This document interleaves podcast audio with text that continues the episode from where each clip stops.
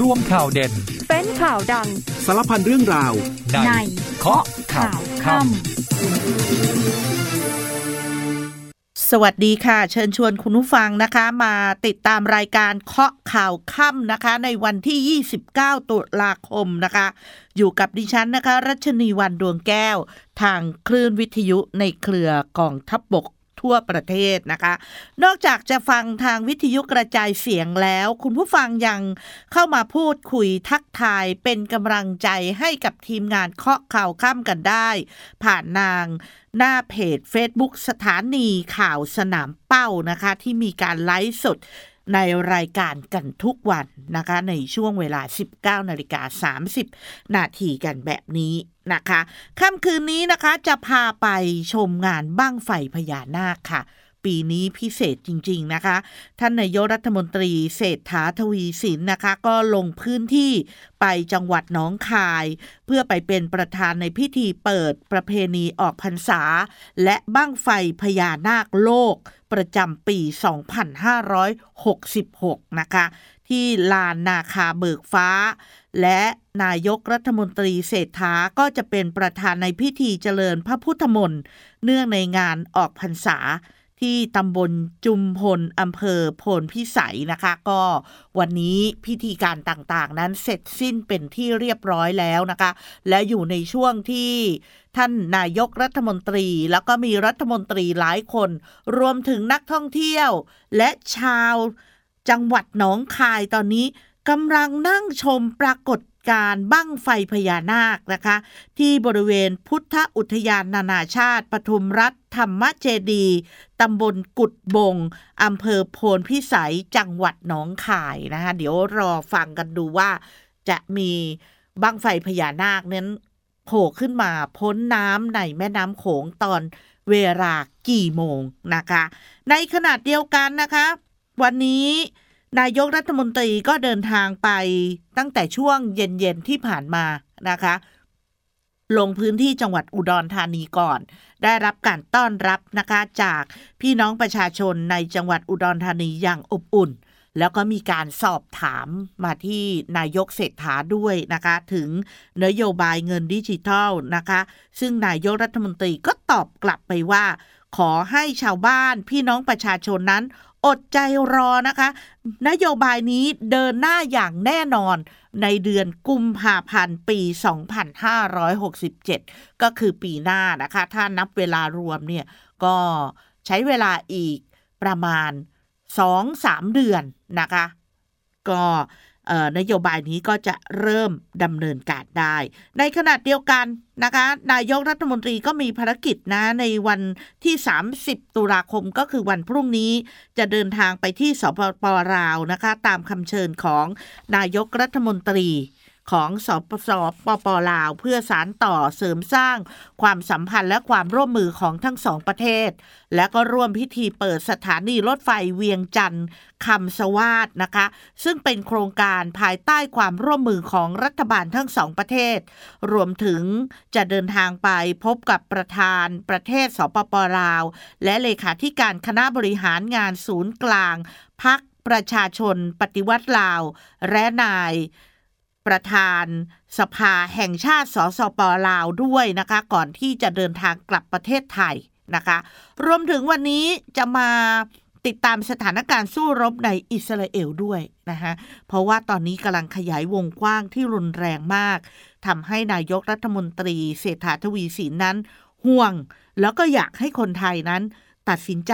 เดินทาง กลับประเทศนะคะ เรื่องราวทั้งหมดจะเกิดขึ้นในข้อข่าวค่ำค่ำคืนนี้ ติดตามรายการข้อข่าวค่ำกันนะคะ มาติดตามรายละเอียดของข่าวในวันนี้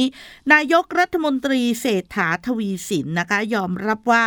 ตั้งแต่เกิดเหตุสู้รบบริเวณอิสราเอลกาซานะคะทำให้รู้สึกนอนไม่หลับค่ะ เพราะว่าเป็นห่วงคนไทย ในขณะที่สถานการณ์ตอนนี้ก็อันตรายมากขึ้น เมื่อสงครามเริ่มที่จะขยายไปในภาคพื้นดินนะคะ ถนนจะถูกตัดขาดการเดินทางจะยิ่งลำบากมากขึ้น นายกรัฐมนตรีจึงเรียกร้องให้พี่น้องแรงงานไทย รีบตัดสินใจเดินทางกลับประเทศไทย โดยรัฐบาลนั้นพร้อมที่จะเปิดเที่ยวบินรับคนไทยกลับให้มากที่สุด หากจะรอการเดินทางกลับมาพร้อมกัน ก็ห่วงว่าอาจจะมีข้อจำกัดนะคะ เพราะว่าตอนนี้รับกลับมาได้มากที่สุดคือ 1,000 คน หากเกิดสถานการณ์สงครามในภาคพื้นดินนั้นนะคะ การเดินทางจะยิ่งยากลำบากมากขึ้น และหากต้องอพยพทางบก ท่านนายกเศรษฐาก็บอกว่าจะทำให้การอพยพแรงงานนั้นเดินทางกลับมายากลำบากมากนะคะ ในขณะเดียวกันนะนายกรัฐมนตรีเองออกมาเปิดเผยว่าจะมีรัฐมนตรีนะคะหนึ่งในคณะรัฐมนตรี เตรียมเดินทางไปประเทศตะวันออกกลางในเร็วๆนี้ค่ะ เพื่อหารือในการช่วยเหลือตัวประกัน และในวันอังคารที่ 31 ตุลาคมนี้นะคะ กระทรวงแรงงานจะรวบรวมข้อเสนอ ให้คณะรัฐมนตรีออกมาตรการเงินกู้ระยะต่ำและระยะยาว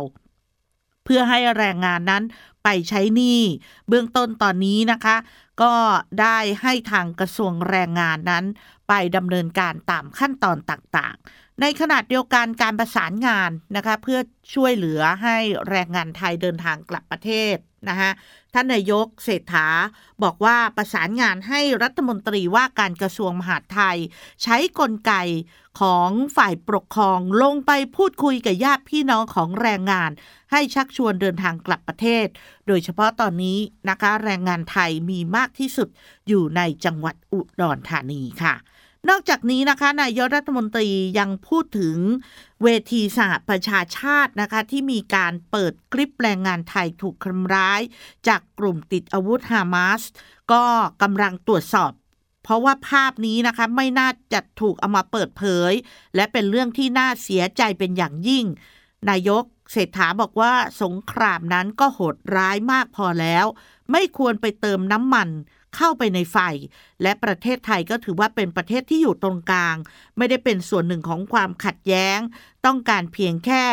ให้คนของเรานั้นปลอดภัยและตัวประกันออกมาเร็วที่สุดนะคะ ในขณะนี้พร้อมที่จะเสริมเที่ยวบินทั้งกองทัพ แล้วก็เที่ยวบินเชิงพาณิชย์ โดยเฉพาะนะคะ เพื่อนำคนไทย ออกจากประเทศอิสราเอล และตอนนี้ก็รู้สึกนะคะเป็นห่วงเจ้าหน้าที่ไทยตอนนี้นะคะ เพราะว่าหลายคนนั้นเสียสละค่ะ ปฏิบัติหน้าที่อยู่ในอิสราเอลอย่างทุ่มเททำงานกันอย่างเต็มที่ทีเดียวในขณะเดียวกันวันนี้นะคะ กองทัพอากาศก็จัดเครื่องบิน Airbus 340-500 นะคะ เดินทางไปรับคนไทยในอิสราเอล ตอนนี้ยอดผู้อพยพเบื้องต้นนะคะมีจำนวน 145 คน จะทำการบินผ่านสีน่านฟ้าค่ะ ผ่านประเทศเมียนมา อินเดียโอมาน และจะลงจอดที่สหรัฐอาหรับอิมิเรตนะคะ คาดว่าจะใช้เวลาประมาณ 6 ชั่วโมง ก็จะเดินทางกลับถึงบอนหกในวันพรุ่งนี้เวลาตีสองยี่สิบนาที โดยที่ผ่านมากองทัพอากาศร่วม ช่วยเหลืออพยพคนไทยในอิสราเอลมาแล้วจำนวน 550 คนนะคะ แล้วก็ยังมีอีกประมาณ 2,000ถึง3,000 คน ที่มีความประสงค์จะเดินทางกลับประเทศไทย ก็มีการจัดเที่ยวบินพาณิชย์นั้น เสริมรับคนไทยกลับประเทศอยู่ตลอดเวลา ขณะที่นะคะกระทรวงการต่างประเทศวันนี้ออกแถลงการไม่เห็นด้วย กับการนำภาพผู้เสียชีวิตที่ระบุว่าเป็นแรงงานไทยเพราะรู้สึกสะเทือนใจเป็นอย่างยิ่ง ที่ไม่คำนึงถึง และไม่เคารพต่อผู้เสียชีวิตและครอบครัว รวมถึงนะคะยังมีพี่น้องคนไทยเสียชีวิตจากเหตุการณ์ความไม่สงบไปแล้วถึง 32 รายด้วยกัน บาดเจ็บ 19 รายและถูกจับ 19 รายนะคะ ดังนั้นจึงขอเรียกร้องให้มีการปล่อยตัวประกัน ทุกสัญชาติทุกคนในทันที และประนามการเข็นฆ่าประชาชนผู้บริสุทธิ์ ไม่ว่าจะเป็นการกระทำต่อคนในชาติใดก็ตาม นะคะ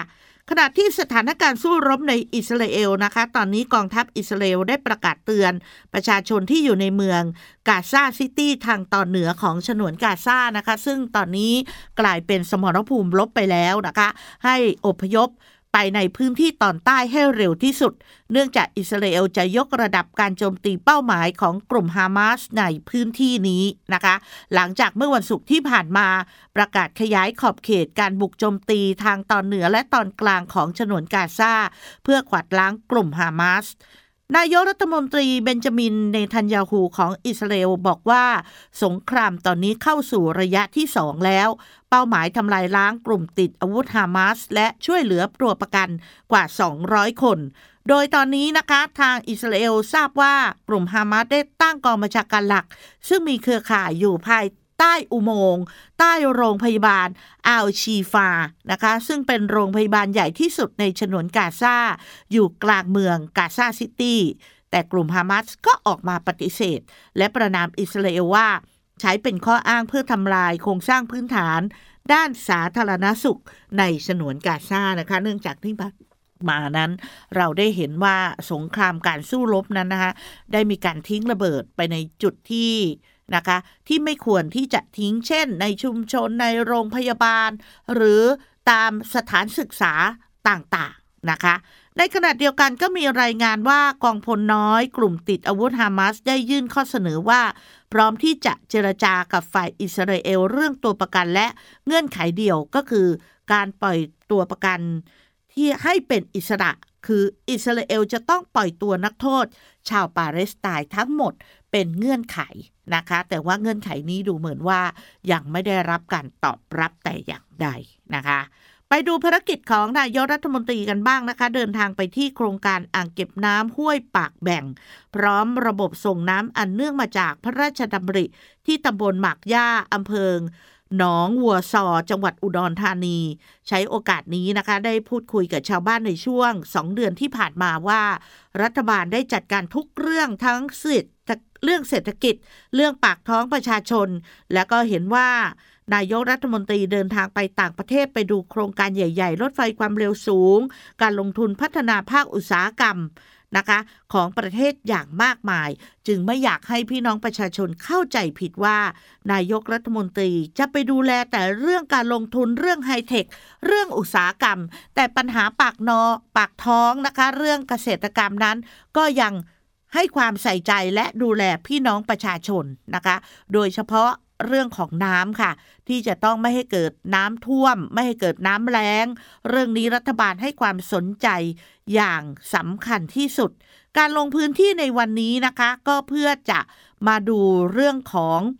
ปัญหาการบริหารจัดการน้ำค่ะ เพราะว่าที่ผ่านมาปริมาณน้ำฝนที่ตกในแต่ละปี ปรากฏว่าสามารถเก็บกักน้ำได้เพียงแค่หนึ่งในสามนะคะ ที่เหลือถูกปล่อยออกหมด ตรงนี้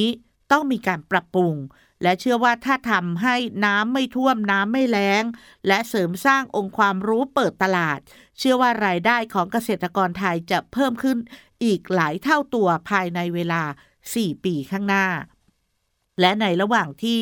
นายกรัฐมนตรีทักทายกับชาวบ้านนะคะ หรือว่ากลุ่มแม่บ้านเข้ามาขอถ่ายรูปก็มีผู้เฒ่าผู้แก่นั้น เข้ามาขอผูกข้อไม้ข้อมือ อวยพรนายกรัฐมนตรี ซึ่งบางคนนั้นก็สอบถามเรื่องเงินดิจิตอล10,000 บาทด้วยนะคะนายกรัฐมนตรีก็ตอบกลับไปว่าขอให้อดใจรอได้แน่นอนเดือนกุมภาพันธ์นี้นะคะ ในปี 2567 นะคะ ในขณะเดียวกันนะคะนายกรัฐมนตรีก็ยังให้สัมภาษณ์นะคะถึงการเข้าไปแสดงความยินดี แล้วก็มีท่าทีในการจูบที่มือของนางสาวแพทองทานชินวัตรหัวหน้าพักเพื่อไทย จนเกิดคำถามว่าตอนนี้ประเทศไทยมีนายกรัฐมนตรีสองคน นายกรัฐมนตรีเศรษฐาทวีสินบอกว่า ความสัมพันธ์ระหว่างตนเองกับ คุณแพทองทานนั้นมีมานานในฐานะพี่น้อง เพราะว่าต่อสู้ร่วมทุกข์ร่วมสุขในเวลาหาเสียงกันมา มีความรัก มีความเมตตา มีความเอ็นดู และมีความเป็นห่วงซึ่งกันและกันเป็นการแสดงออกที่มีความ เคารพซึ่งกันและกัน และเป็นเชิงสัญญลักษณ์มากกว่า หากดูให้ดีนั้นก็ไม่ได้จุ่มพิษที่มือนะคะ เพราะว่าเอามือไปรองอยู่แล้วและขอย้ำว่า เป็นความรักความผูกพันห่วงใยซึ่งกันและกันอยากขยายความเรื่องนี้ต่อไป เพราะเป็นเรื่องครอบครัวเดียวกัน และเป็นครอบครัวเพื่อไทยในขณะเดียวกันวันนี้นะคะ ถือว่าเป็นวันแรกหลังจากเข้ารับตำแหน่งหัวหน้าพัก คุณแพทองทา นะคะ พร้อมด้วยคุณหญิงพจมานมารดานั้น เดินทางไปร่วมงานแสงนำไทย ทั้งชาติเดินวิ่งปั่นป้องกันอัมพาตครั้งที่ 9 เฉลิมพระเกียรติ โดยมีรัฐมนตรีจากพรรคร่วมรัฐบาลนะคะ มาเดินทางมาร่วมงานกันอย่างคับข้างทีเดียว โดยเฉพาะคุณอนุทินชาญวิรกุลนะคะ หัวหน้าพักภูมิใจไทย และรองนายกรัฐมนตรีและรัฐมนตรีว่าการกระทรวงมหาดไทย เข้าแสดงความยินดีกับคุณแพทองทานที่เข้ารับตำแหน่งนะคะ และก็มีบรรดารัฐมนตรีและข้าราชการชั้นผู้ใหญ่เข้ามาทักทายสวัสดี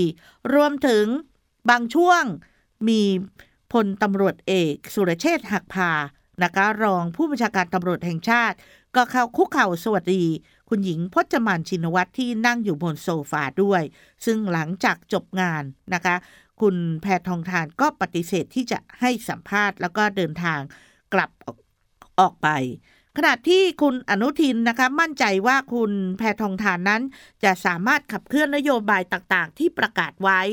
ได้สำเร็จ เพราะว่าเห็นว่าเป็นคนรุ่นใหม่ที่มีความมุ่งมั่นตั้งใจ และทำสิ่งที่เป็นประโยชน์กับบ้านเมืองนะคะพักภูมิใจไทยพร้อมที่จะสนับสนุนนะคะ ไปดูเรื่องของเงินดิจิตอลวอลเล็ตหนึ่งหมื่นบาทกันบ้างนะคะ วันนี้คุณภูมิธรรมเวชยชัยนะคะ รองนายกรัฐมนตรี และรัฐมนตรีว่าการกระทรวงพาณิชย์ก็บอกว่า ได้มองในแง่ดีนะคะที่คณะกรรมการปปช ได้ตั้งคณะกรรมการขึ้นมาดูแล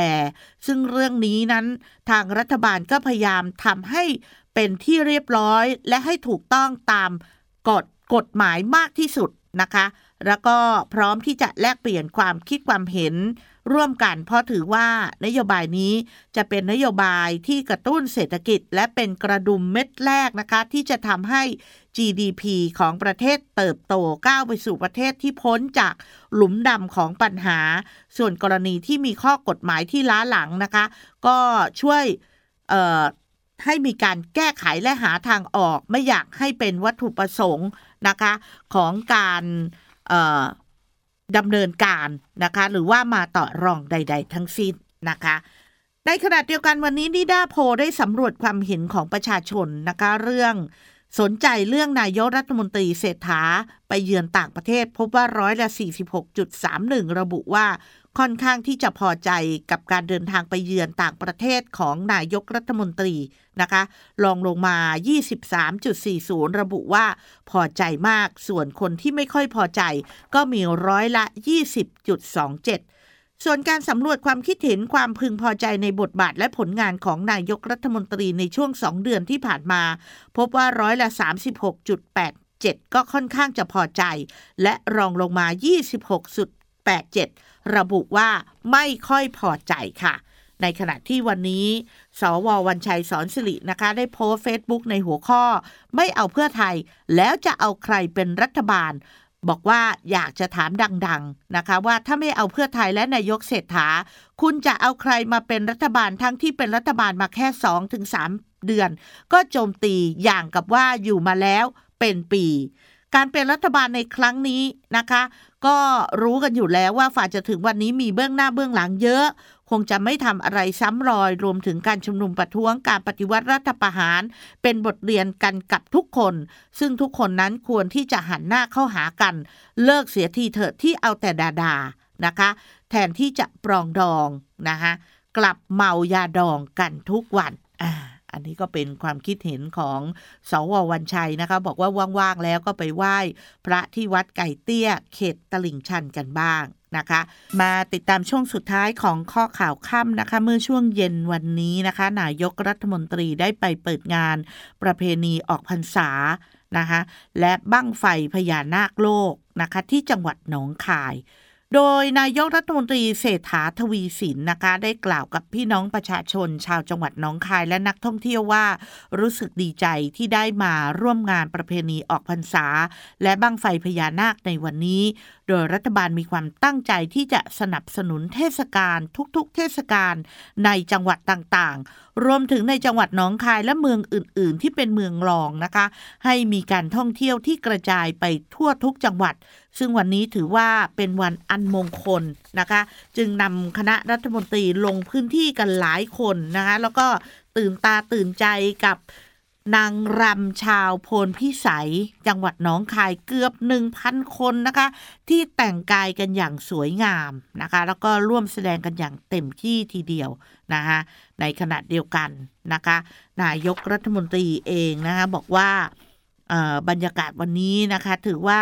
เป็นบรรยากาศ ที่อบอุ่นแล้วก็เป็นบรรยากาศที่ดีมากนะคะในขณะเดียวกันนะคะ รัฐบาลเองก็ให้ความสำคัญกับชีวิตความเป็นอยู่ของพี่น้องประชาชน และพยายามที่จะยกระดับรายได้และความประอยู่ของประชาชน และขนาดนี้นะคะ นายกรัฐมนตรี